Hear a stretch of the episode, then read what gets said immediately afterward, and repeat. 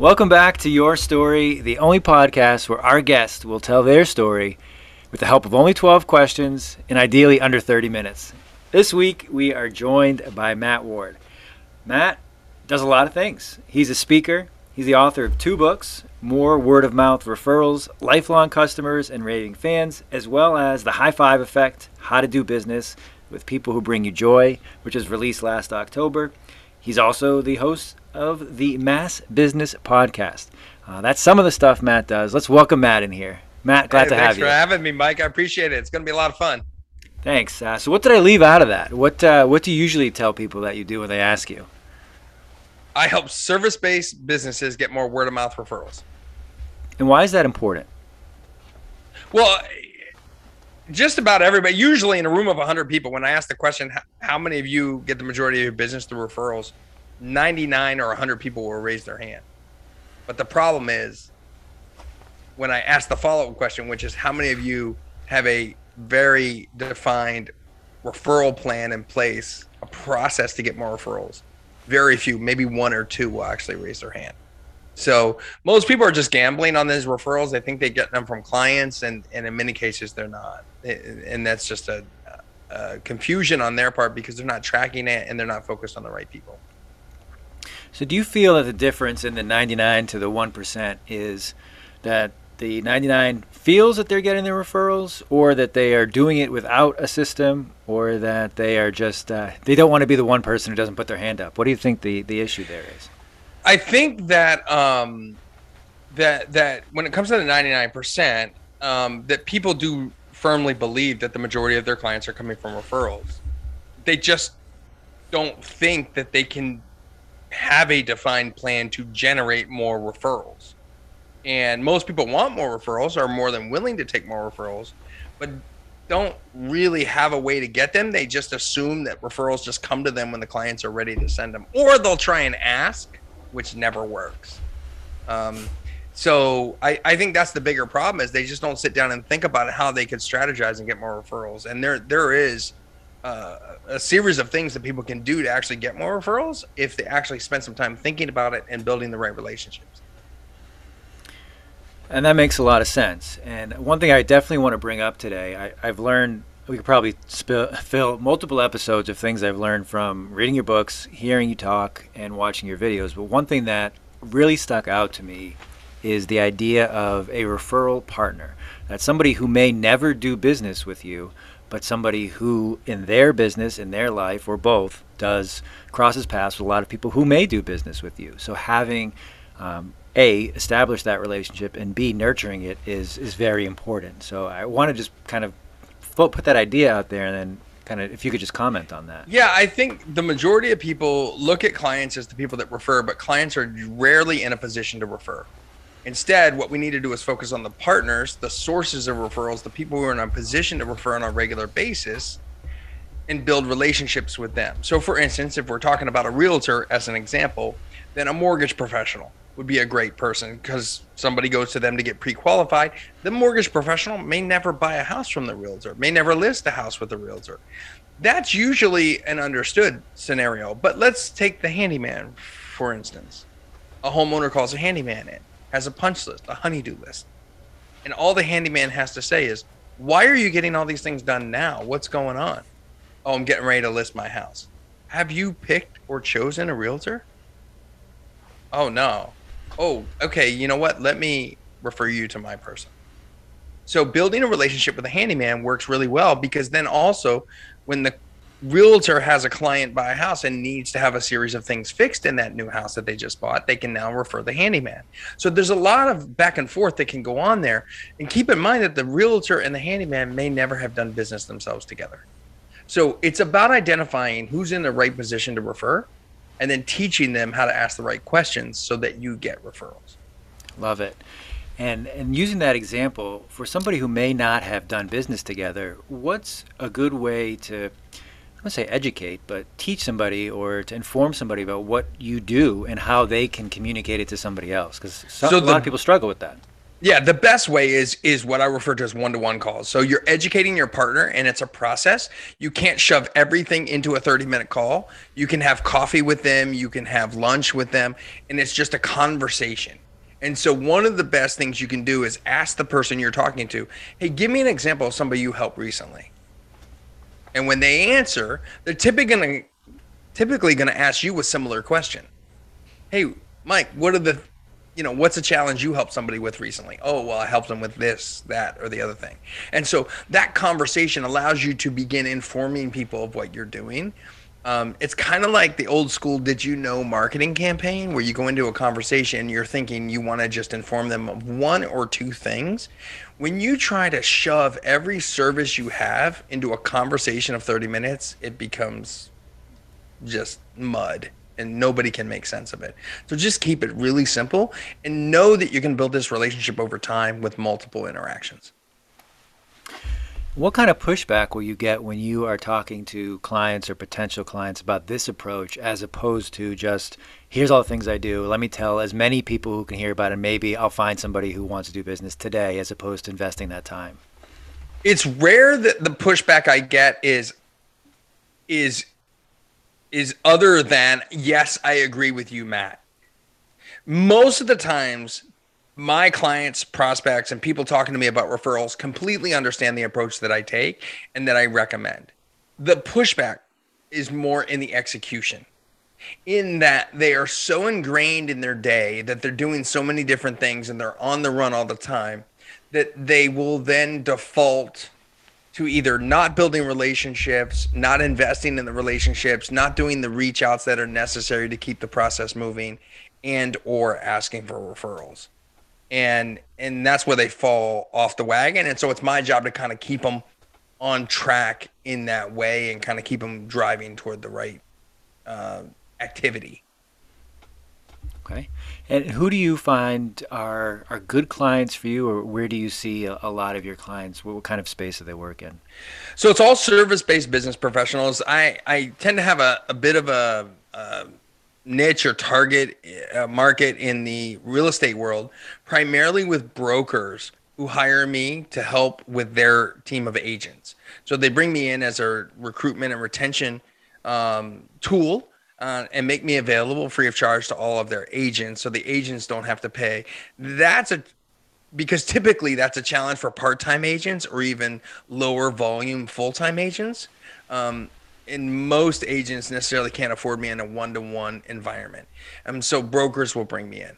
Um, web designers and developers. I have a background having run a design agency for 16 years and selling that for seven figures.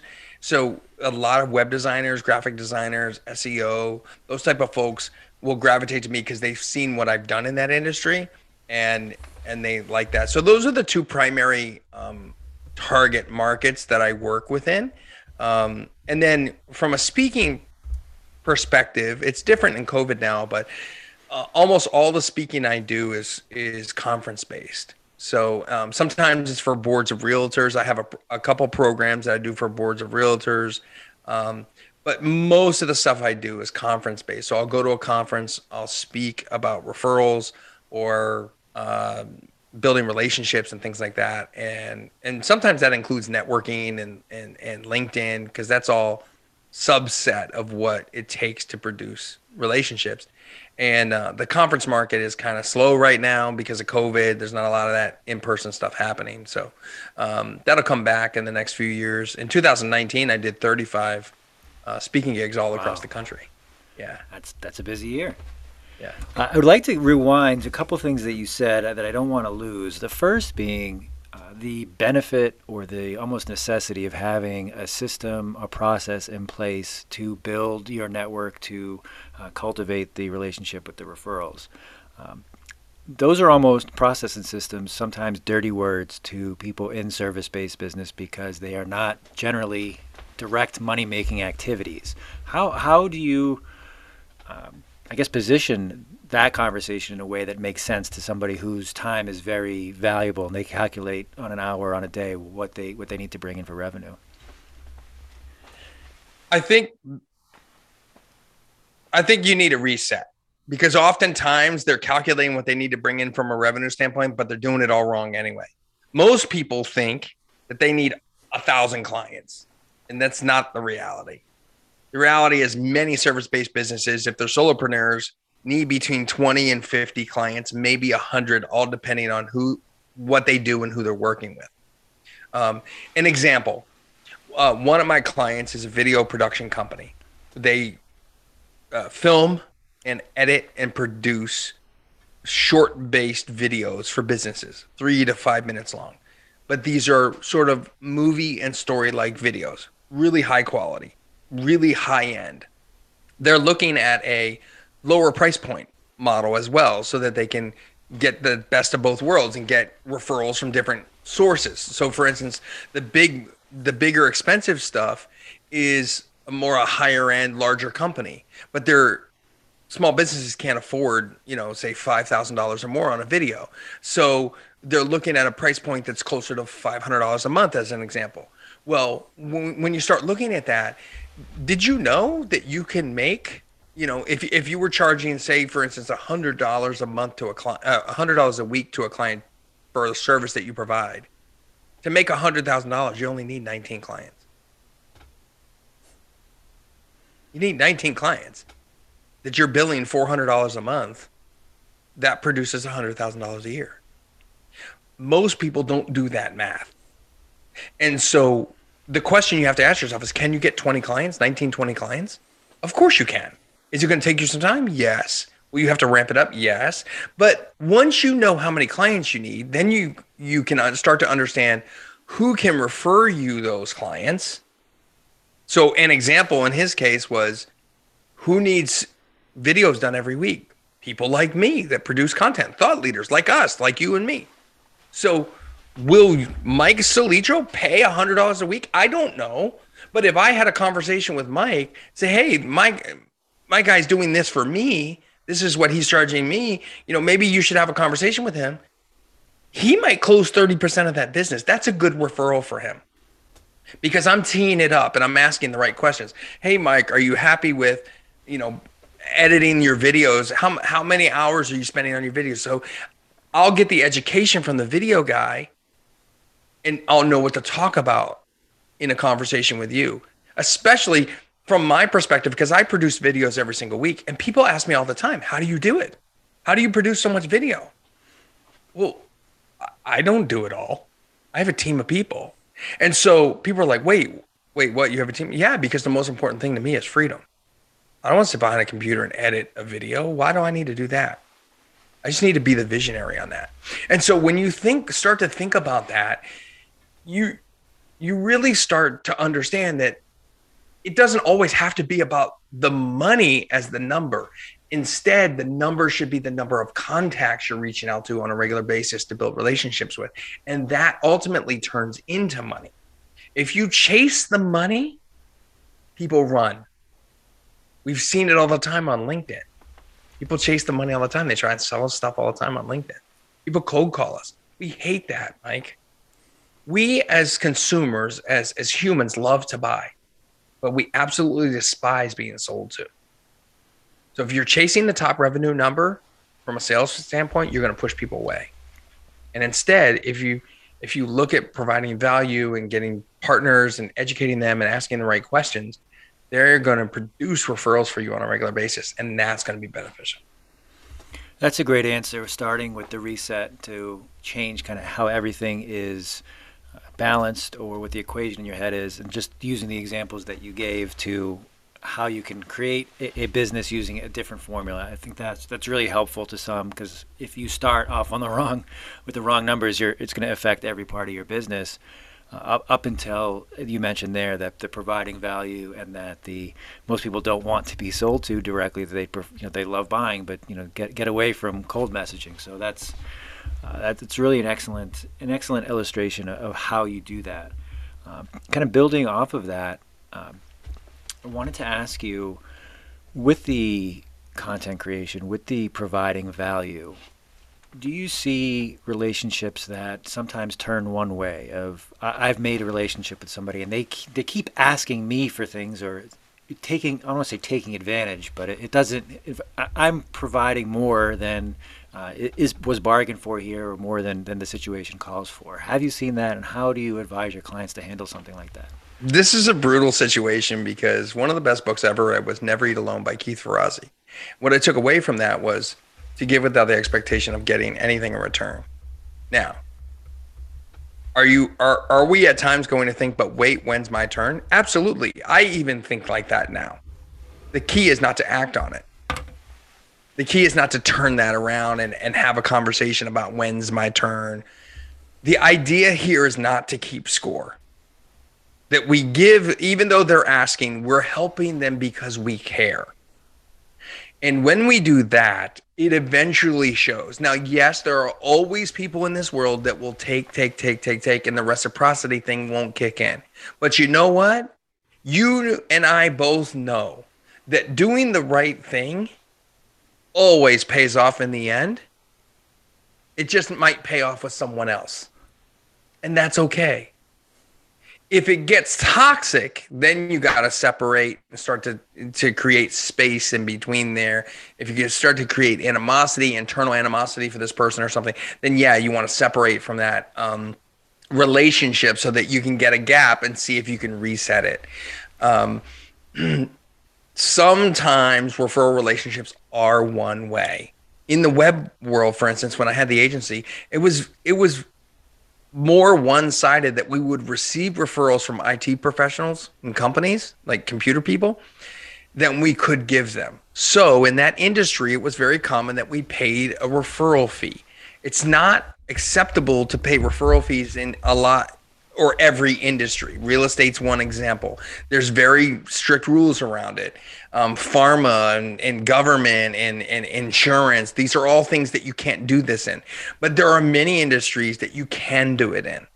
And so it's about finding ways to appreciate other people specifically so that they understand and feel appreciated when the referral came in. If you can't pay a fee, then a handwritten card.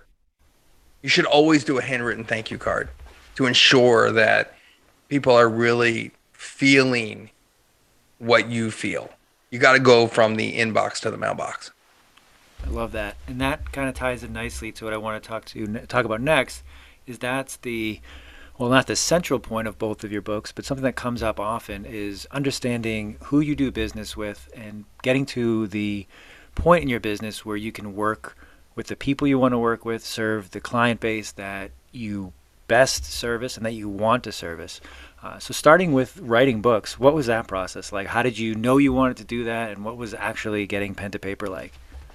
I didn't know I wanted to do it. In fact, when I got in the middle of it, I probably didn't want to do it because it's a lot of work and it's a lot of expense. When you self publish a book, which is what the majority of people are doing in the business world, very few percentage wide, you know, single digit percentages of authors are um, published with a with a firm. And when you go with a publishing company, you lose a lot of control. So self publishing is very very common, but it's very expensive. It's a writing process. You have to write every day or at least every week. Um, you need to collaborate with other people. You need to interview people. In in the newest book I have, the High Five Effect, I interviewed 50 small business owners, and so then I had to take those video interviews from Zoom and find quotes and put them in different chapters and make it all work. Um, you need a developmental editor. You need an editor to look at the proofreading side of things. Um, there's multiple, you know, uh, rounds for that. You need a cover designer. You need a layout. And I did I did the newest book in paperback, ebook, and hardcover. So the hardcover needed a jacket, which is a different thing than a paperback. And so there's more expense to that. Um, then you got to buy the books up front. You know, I bought a thousand books. What am I going to do with a thousand books, Mike? I have a lot of books, and they work really well to like hold up. Like if I need to change a tire, you know, I can kind of crank. That's a good second. That's a good second use. Yeah. So um, it's a process, but it's incredibly rewarding once you get the preview testimonials that come in, the advanced praise. I got um, my newest book was endorsed by Mike Michalowicz, who's a, a, very popular small business author or profit first. And so, you know, those wins were were super amazing for me as a small business owner a validation tool that the content i had was going forward. And and that you know writing the books that it was a three year gap between books. And uh, maybe it'll be a three year gap you know between now and the next book you know? I'm sure there's another one coming out. I just don't know when Three years is that's that's a pretty quick turnaround, I would think. I'm sure there's some authors that do it. It takes about 18 months, Mike, to write the book and do all the work. I can't, as you describe it, I, I can't imagine what it looks like, either the daily, weekly, or, or more frequent, just sitting down writing it. Uh, you mentioned interviewing 50 small businesses. What was what was a kind of a main takeaway, or something that you heard didn't expect to, or, or what did you reaffirm from those conversations? The biggest takeaway from all those conversations, the most common thread amongst all of them, was that they take on clients because they need the money, even though they see the red flags that they shouldn't be doing business with this client, that they know it's going to end in disaster, it's not going to work out well, but they need the money, so they take on the client. Uh, that's that's interesting that it came up so often because I, I, think you're right that that's that's something that we can all admit to, and then once those red flags become even or come to fruition, it's well, I should have I should yeah. have stopped this up front. And one of the things I wrote about in the book was once you get to this level of security mode, which I wrote about in the book, is that that that comes when you have a predictable amount of revenue every single month. So whether you have a, a recurring revenue program or you just have enough business that you're comfortable with how much income is coming in and it's coming in every month for the past six months, now you can start to take risk and push away clients and say no. Because prior to that, it's survival mode. You literally are trying to survive, pay your bills, eat, feed your family, pay your rent, etc. And that's the scenario that I think most people are are stuck with. The the reason I wrote the book was because I felt that most small business owners left the corporate world because they wanted three things. More money, more time, and more freedom. And they get none of those in the first 5 years. And I experienced that exactly. And now I don't really care about the money, I care about the freedom. Being flexible with my life and um, not working every day or at least having a choice to work every day. Those are decisions I make every day. So. Yeah, that's. Uh, I think that's a, a, common thing that you see when people make the transition from corporate. And the other thing, besides the time, the freedom, and the money, is that I don't want to work with others, and that's a faulty belief because, as I found, I think most of the clients I work with will tell me that I actually work with more people than I did, and I have more relationships, I have more balls to juggle. So if you're thinking that leaving corporate to kind of be on your own, some of the, some of the things, yes, but you're still very much dependent on others, whether it's in your own business, bringing in new business. Uh, one last uh, question that you brought up when you sold your uh, design agency, working with a lot of realtors. Uh, I would think that a good number hope to get to a point where they can remove themselves from the business and ideally sell their business. How did that experience uh, kind of help you, or to have that dialogue with them? I mean, it was it it it was just amazing for me to be able to exit and and now and now I talk to people about the same things because they see what I did and it's just super exciting. And it was a reward a lot of people asked me if I went through a period of time after selling that I actually like regretted it and I didn't um, because I built the business originally to sell it. I knew early on that that was going to be my exit strategy, and I was working toward that all the time. Um, and so mentally, I was already prepared for it. Um, so it wasn't a big problem. And I and I, the decisions I made, I, I haven't regretted them at all. Who I sold it to, and the structure in which I sold it, and the transition, and all of that, it's all worked out really, really well. I can't say it's like that for everybody, but it's worked out well for me. Very nice. And switching uh, gears quickly, or actually, I'll ask you first. You host the Mass Business Podcast. Who do you talk to, and who's your audience for that show? Yeah, so it's Massachusetts based businesses, and we talk about the growth of a business and networking, um, sales, marketing, things like that. It's less about their story and more about how they grew their business. And uh, that's who the guests are. And then the, the audience are small business owners of all types. I mean, it's awesome if they're in Massachusetts, but you know, they can be anywhere in the US who want to grow a business and want to get a tidbit of information from uh, one of the guests that was on the on the podcast. Very nice. And switching gear to some quick hitting questions. What is we've learned a lot about what you do professionally, how you've built your businesses, sold your business. What do you do for fun, or what do you do to uh, outside of business? Yeah, so uh, I'm a member of the Freedom Boat Club, which allows me to take boats out of the club marinas anywhere in the country. So I like to do that uh, awesome. all year long. And I'm a big, avid ATV and side by side enthusiast. So I love to ride my ATV throughout the country in different places. I've been to the Grand Canyon and Idaho and New England, uh, New Hampshire and Maine and Florida and West Virginia. Uh, so it's it's a passion of mine. I've been doing it for uh, probably 15, 20 years, and I, I love it. It's it's just a lot of fun, and I like to travel. You know, I like to go cruises and just three day weekends. I've been to Vegas like 28 times. Um, it's been a lot of fun. Yeah. So when you travel with, or when you go on the ATV trips, are you bringing the AT? How do you transport it? Yeah, trailer it. Yeah, most of the time we trailer it. Um, and to West Virginia, and New England, New Hampshire, Maine, it's all trailered. To Idaho, it was trailered. A friend drove it out. Wow. And I flew and got an RV and met him up in in uh, in Idaho. Uh, when we went to the Grand Canyon in September of 2021, there were nine of us that went, and that trip actually included the side by sides. So we went to Vegas. They picked us up there. They took us to Utah, and then from there we drove to the um, Grand Canyon, and we slept 10 feet from the North Rim. And uh, there you go. It was it was a digital detox trip too, Mike. So they took our phones. So we didn't have our phones for four days. What was that like? Amazing. Absolutely at, amazing. At what, at what, point did it become amazing? Because I'm sure at first you were you were anxious. No, I mean at, at, first I don't think you feel like you need it. Once you get in the middle of the woods, you're not going to have much cell phone signal anyway, and certainly not in the Grand Canyon. You're sleeping in a tent. Uh, there's no running water. Uh, yes, they have a chef. Uh, you don't keep your phone for photos or videos. They bring a videographer and a photographer, so um, that's part of the package um, it's really just about getting time to stand still and think about who you are and what life is about. That sounds lovely. What uh, with uh, 28 trips to Vegas, what uh, what advice would you give to somebody who has not been that many times, or something that you've learned that uh, those of us who've only been a handful of times don't know?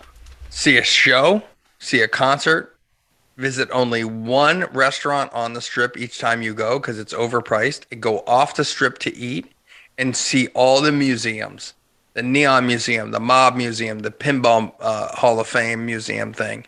Um, go go do everything go to the hoover dam. There's so much to do that's not on the strip. That's where the nuggets are for sure. Um, you know yes you can do touristy things. Go to downtown las vegas which is down at the end of the strip go down there during the day and look at all the graffiti art all over the walls. Great, great time.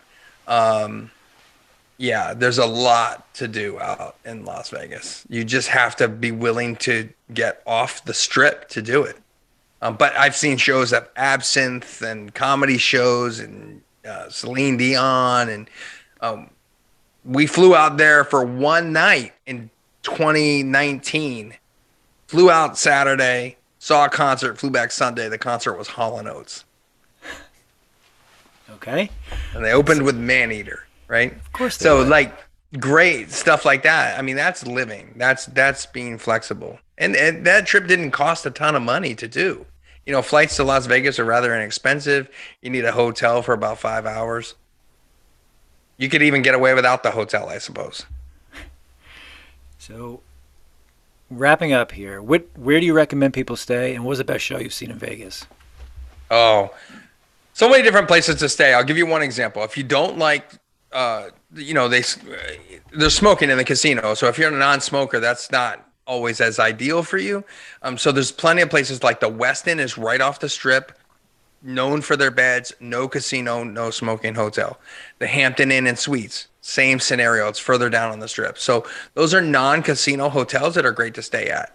Um, the LINQ is a cool place. I stayed there the last time I was there. I stayed at Luxor. I stayed at Excalibur. I've stayed at New York, New York. Uh, I've stayed at Palazzo. Palazzo was a great place to stay. Um, yeah, I stayed at Red Rock a couple times. Uh, been there for conferences. Um, so a lot of options. You can also choose an Airbnb if you're really going to be out there more than three days, four days, something like that. And then what was the next question? Best concert you saw in Vegas? Uh, best concert. Well, or in general, best, best concert you've seen. The, be- the, the the the the best Cirque du Soleil show was Absinthe. Okay. That was uh, Absinthe was uh, amazing. That was the Good best answer. the best show. Yeah. Good answer. And where can our listeners find you, Matt? Yeah, I'm pretty much on all the platforms that Matt Ward Speaks. Um, my website's mattwardspeaks.com. And uh, if they want more referrals, they can go to fireupreferrals.com and download two free resources there. Get on my email list, get my videos every single week. And uh, just like I like to say at the end of all my videos, Mike, every single week, don't forget to live happy, smile a lot, and high five everyone around you. Nice, Matt. I will post all those. And then just last question for you. What didn't I ask you that I probably should have? Uh, what didn't you ask me that I probably should have? Oh, I grew up in Hershey, Pennsylvania, Chocolate Town, USA. There you go. There you go. Well, Matt, thanks for joining us. Uh, we'll have all his information in the show notes, and uh, your story is a good one. So thank you for sharing with us today, Matt. Thanks, Mike. You got it.